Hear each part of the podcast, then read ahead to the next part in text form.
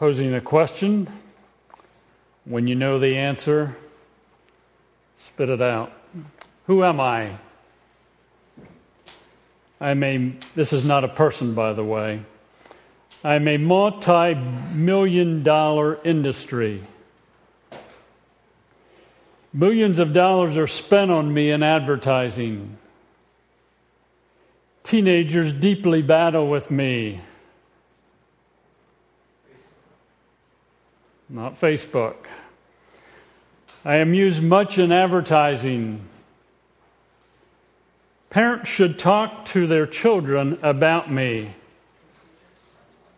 Pardon? Online computers. Online computers, tied in but not directly. The incorrect use of me has resulted in many men and women falling into sin. Pardon? Sex outside of marriage, sexuality, internet, that would be tied in. Sexuality is a reality in our lives. As strangers in a sex crazy world, Peter tells his hearers and us today to prepare our minds for action, to be self controlled, to set your hope fully in the grace to be given you, to be holy as I am holy. And keep in mind, Peter, along with other writers of Scripture, will talk about the foundation, the nature of the new life in Christ, who you are in terms of your being, and then goes to what we what I may call the building or living accordingly, the doing. And in First Peter, Peter emphasized the importance of who they were. They were God's elect. They were chosen by God. They were sanctified by God. They were sprinkled by Christ's blood. They received grace and peace. He also says there's a new birth into a living hope. You have an inheritance that won't perish, spoil, or fade away. You're shielded by God's power. You're receiving the goal of your faith. You're experiencing the new birth. And in light of that, he says, prepare your minds for action, be self controlled, set your hope fully on the grace to be given to you, and be holy as I am holy. How do we obey 1 Peter 1 13 through 16 in the area of sexuality? And I would encourage you to listen. I could give you many reasons, but one reason is that sexuality is part of life. God addresses it clearly and distinctly. Listen for the same reason that you give your pet water rather than gasoline. That's the way God created them. You know, they need water, not gasoline. The world constantly presents their view. What does God say? And as I shared this morning, and this is a one sermon deal in terms of sexuality and applying First Peter, that I'm fully aware that many of us here have experienced darkness in sexuality in various ways.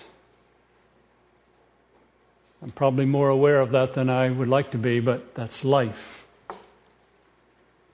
In the midst of that, we pursue Christ and our brokenness. Many people in our world of influence are not following or do not desire to follow God's will or desire for sexuality.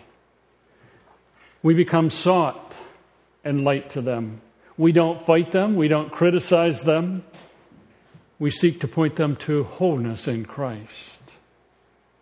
We live in a broken world and will continue to live in a broken world as long as the Lord tarries. We cannot fix everyone or every situation, but we can be faithful where we are. Whether we're five or 20 or 40 or 80 or beyond. We should be examples of living God's will in an empty, thirsty world. As we live well and move in that direction in the midst of brokenness, it has a big, big impact. And I recognize too that many of us here this morning struggle in the area of sexuality, or we know people that struggle. That's okay. But we want to pursue Christ in the midst of that. God's purpose in sexuality, just a couple thoughts. It's tied in with displaying his image in light of Genesis 1 and 2. Sexuality is God's idea. And when he gets done creating, Genesis 1:31 says, and God saw all that he made and it was good. It was very good. God's purpose in sexuality involves his glory. It involves the church and Christ representing the Christ, Christ and the church, or the Christ and the church picturing it. And it involves reproduction, but not only physical, but also emotional, mental, spiritual, and how to live. God told Adam and Eve, you know, to fill the earth. That wasn't just to have people, but people who were responding emotionally, mentally, spiritually, and just living well in sensitivity to God. Take your Bibles and go to Genesis chapter 2 for just a few moments. Again, thinking about holiness as it relate, relates to sexuality. Genesis 2. The text clearly states in, well, Genesis 1 and verse 27 God created man in his own image. In the image of God, he created him. Male and female, he created them. Then we go over to chapter 2 and verse 24. This is when Adam saw Eve. In verse 23, he says, The man said, This is now bone of my bones and flesh of my flesh. She shall be called woman, for she was taken out of man. For this reason, a man will leave his father and mother and be united to his wife. And they will become one flesh. The man and his wife were both naked and they felt no shame. Before we get to Genesis 3, God created, and I realize that this is being written years later. The writer would say, a leaving, a uniting, and a one flesh relationship. And the pattern in light of Genesis 2, as well as throughout Scripture, is a leaving, a uniting, a one flesh. And in Genesis 1 and 2, we have a male and a female involved.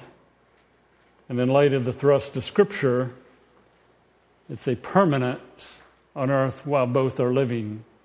And again, I realize that in the world in which we live today, in the world in which Moses lived, and down through the ages of time, this was not always a reality. Marriage is a covenant, it's not a contract. A contract, you do your end, the other person does their end. If that doesn't happen, you know, you're out of it. But a covenant, you keep working even when the other person does not respond. It's a new social unit. That's a public ceremony.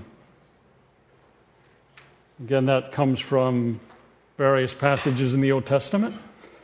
Sexual relationships are the consummation of oneness of mind, emotions, finances, spirituality. And then God blesses that in that way. It's not a mere physical act, it's a consummation of oneness. Sexual relations in God's design are to be enjoyed. Read the Song of Solomon. Song of Solomon has a lot to say, or just about the sexual relationship. Reproduction is obviously involved, but not just reproduction uh, physical, but also character, emotions, mental, spiritual. And again, it involves picturing Christ and the church. And we want to turn over to a passage in the New Testament. So we think about holiness and sexuality. And being holy, as Peter says, we are to be holy as God is holy. Ephesians chapter 5, beginning with verse 1. In chapters 1, 2, and 3, Paul talked about the fact that there was, or this is who you are in Christ. You know, the foundation. And then in 4, 5, and 6, he's talking about doing, living it out. And in chapter 5, he says, Be imitators of God, therefore, as dearly loved children, and live a life of love, just as Christ loved us, and gave himself up for us as a fragrant offering and a sacrifice to God. But among you there must not even be a hint of sexual immorality, or of any kind of impurity, or of greed, because these are improper for God's holy people. Nor should there be obscenity, foolish talk, or coarse joking, which are out of place, but rather thanksgiving. For of this you can be sure no immoral, impure, or greedy person, as such a man as an idolater, has any inheritance in the kingdom of Christ and of God. Let no one deceive you with empty words, for because of such things God's wrath comes on those who are disobedient. Therefore, do not be partners with them. Notice that he talks about the fact that believers, those in Christ, should be imitators of God, and that involves living a life of love. And it's in that context, he says, but even or but among you there must not even be a hint of sexual immorality, of any kind of impurity, greed, because they're improper for God's holy people. And the holy people would tie in with what Peter says. And then he lists some other things that shouldn't be present. And as you think about 1 Peter 5, just a few moments to contrast love and idolatry in light of the passage. Love involves giving of yourself, idolatry is taking for self. The focus of love is others, the focus of idolatry is self. Love is imitating God, according to verse 1. Idolatry involves Im- imitating an idol, and as you read through the Psalms, you'll find that is brought out very clearly. Love involve, involves God's blessing, Idolatry, in light of the context, involves God's wrath. And again, he's contrasting the two items. Let's go over to 1 Corinthians chapter 7. And I realize we're going from one text to another fairly quickly. But 1 Corinthians chapter 7, Paul wrote to address some issues, divisions in the church, immorality in the church, lawsuits among believers. And then in chapter 7 through the end of the book, it seems like he's addressing some questions that they may have had. And in chapter 7 and verse 1, now for the matters you wrote about. It is good for a man not to marry, but since there is so much immorality, each man should have his own wife, and each woman her own husband. The husband should fulfill his marital duty to his wife and likewise the wife to her husband.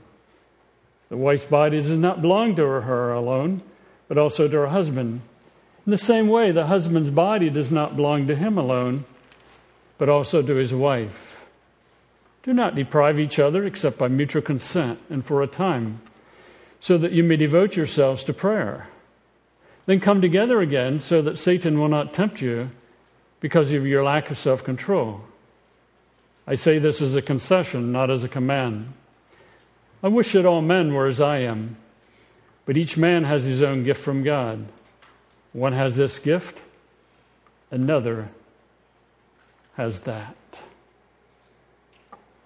Just a couple of comments as we think about God's design. Immorality is acknowledged. He says in verse 2 But since there is so much immorality that was in Corinth, it's true in our day and age. It was true in the day and age in which Peter also wrote.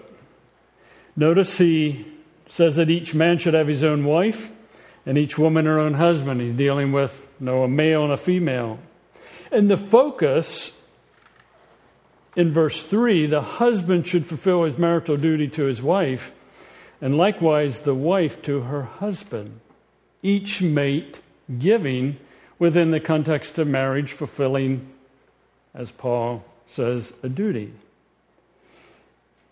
in verse 4, he brings out the fact that the husband's wife belongs to the wife, and the wife's body belongs to the husband. The wife's body does not belong to her alone, but also to her husband, in the same way the husband's body does not belong to him alone, but also to his wife. And again, he's talking in the terms of sexuality, a sexual relationship. And the reality, he says, don't withhold from your partner. If you do, it's only for prayer. Now let's go over to Matthew chapter 5. Matthew chapter 5. This is commonly what is called the Sermon on the Mount.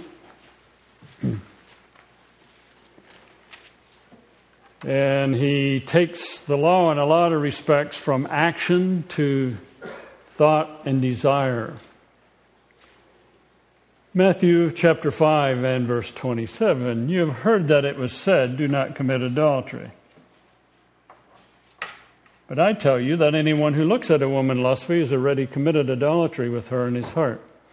If your right eye causes you to sin, gouge it out and throw it away.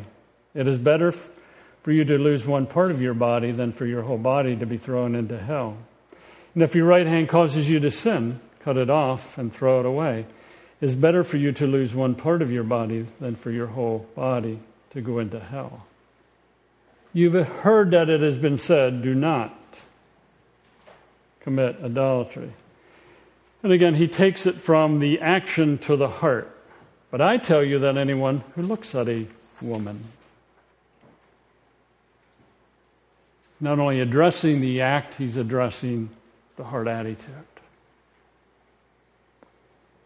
As we think about the world and sexuality, the world has a consumer mindset. Taking. It's a selfish mindset. It's me. It's a world that uses people.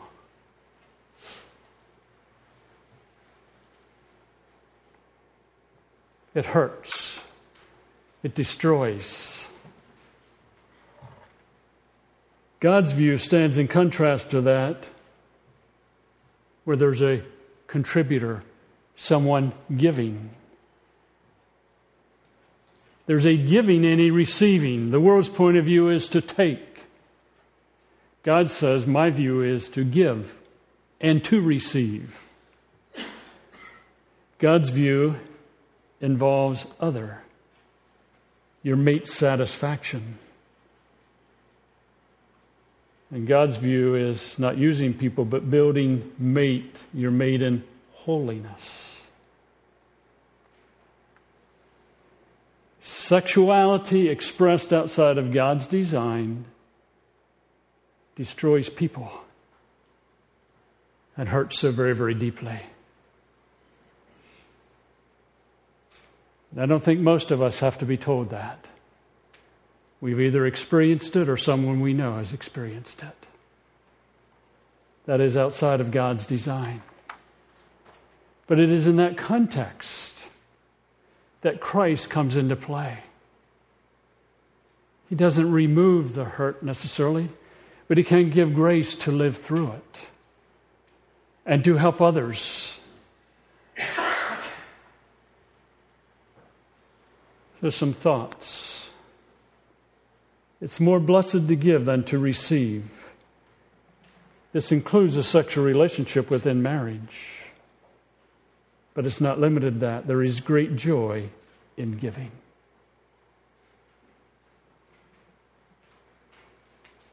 It's more blessed than to more blessed to give than to receive.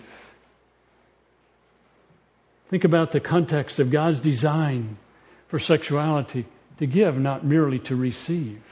But in life overall, a giving and not merely a receiving. The best defense, I'm not saying the only, but I think one of the best defenses against such, sexual temptation is to develop a lifestyle of giving, of love. It brings satisfaction which deeply influences desire.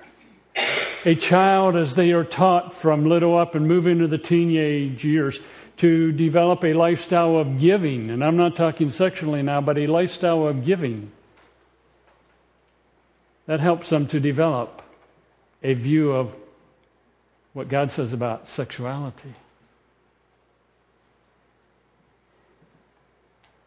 A teenager, an adult, who's developing a lifestyle of giving, and I say developing because we don't arrive, has a tremendous impact on all kinds of temptation, not only sexual, but other kinds of temptation too.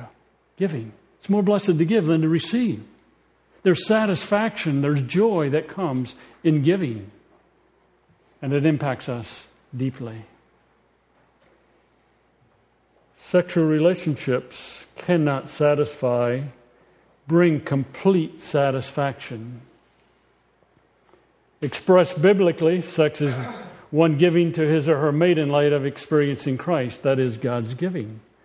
But it can't fully satisfy. If it did, our world should be pretty happy and content and satisfied. But it's empty in and of itself. And we need to understand that. That is why people go from one thing to another, because going outside of God's design does not bring satisfaction, it does not bring fulfillment. That's why there tends to be, as portrayed in Scripture, a downward spiral away from God's design. Sex outside of God's design shows one is thirsty seeking to satisfy in that, seeking to satisfy in that which God created rather than in God Himself and in Christ.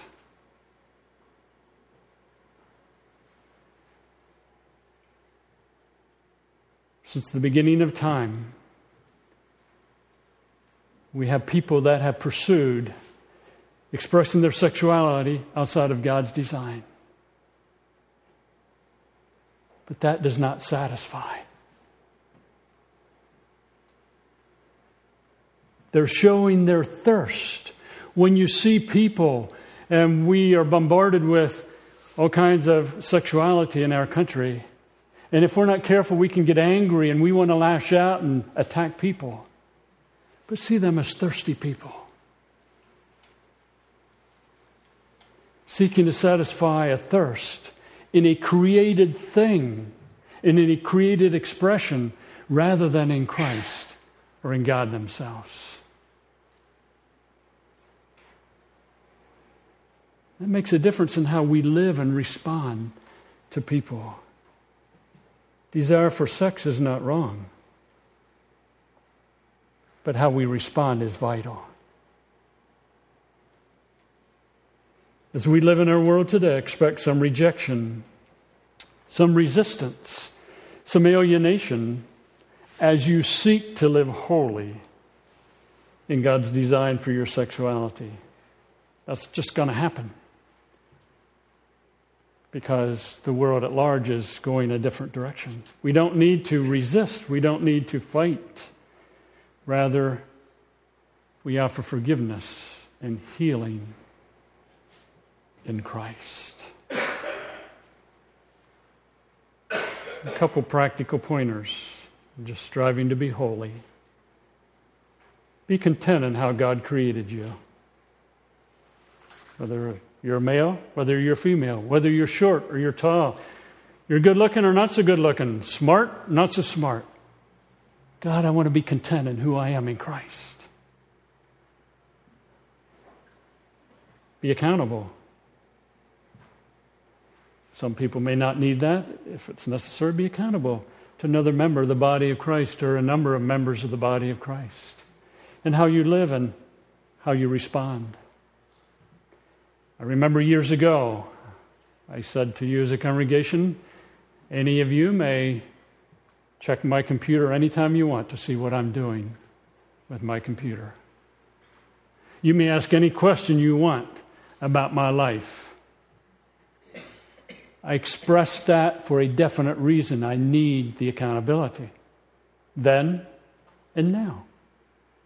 Because I want to be holy as God is holy. And within the body, we need that. An encouragement run, run, run from every form of sexuality that is not in God's design. But yet, we're tempted. And James would tell us not to let the temptation give birth to sin. It may be a movie, it may be TV, it may be a phone, it may be pornography, it may be a conversation, it might be a magazine, it might be a book, it might be the computer. Be holy, necessary run. Some of you may recognize the name. He is going to be with the Lord, Jerry Bridges who had written a number of quite a few books, just living for God. And in one of his books, he said, I don't go to the beach. He said, I can't go to the beach. He's not saying this for anyone else, he's just saying for himself, I don't go to the beach. He said, It's too hard for me. The temptation is too great. What was he doing? He's running. He's not saying it's wrong to go to the beach, he's just saying for himself, I run. And if you're on the computer at all, you don't need to be in the computer very long to know that there's a lot there that you don't even look for. Run. Think much upon Christ, in Christ, position in Christ, you're a new, new identity. Peter says you're God's elect if you've come to faith in Christ. You've experienced the uh, Holy Spirit. You're experiencing the blood of Christ. You have an inheritance that won't perish, spoil, or fade away, and so on. Who you are in Christ. That's again, it means. Deal with your inside attitudes, thoughts, motives, and beliefs, and then outside actions and words. Deal with the inside, and many times the outside falls into place. But again, that's a battle.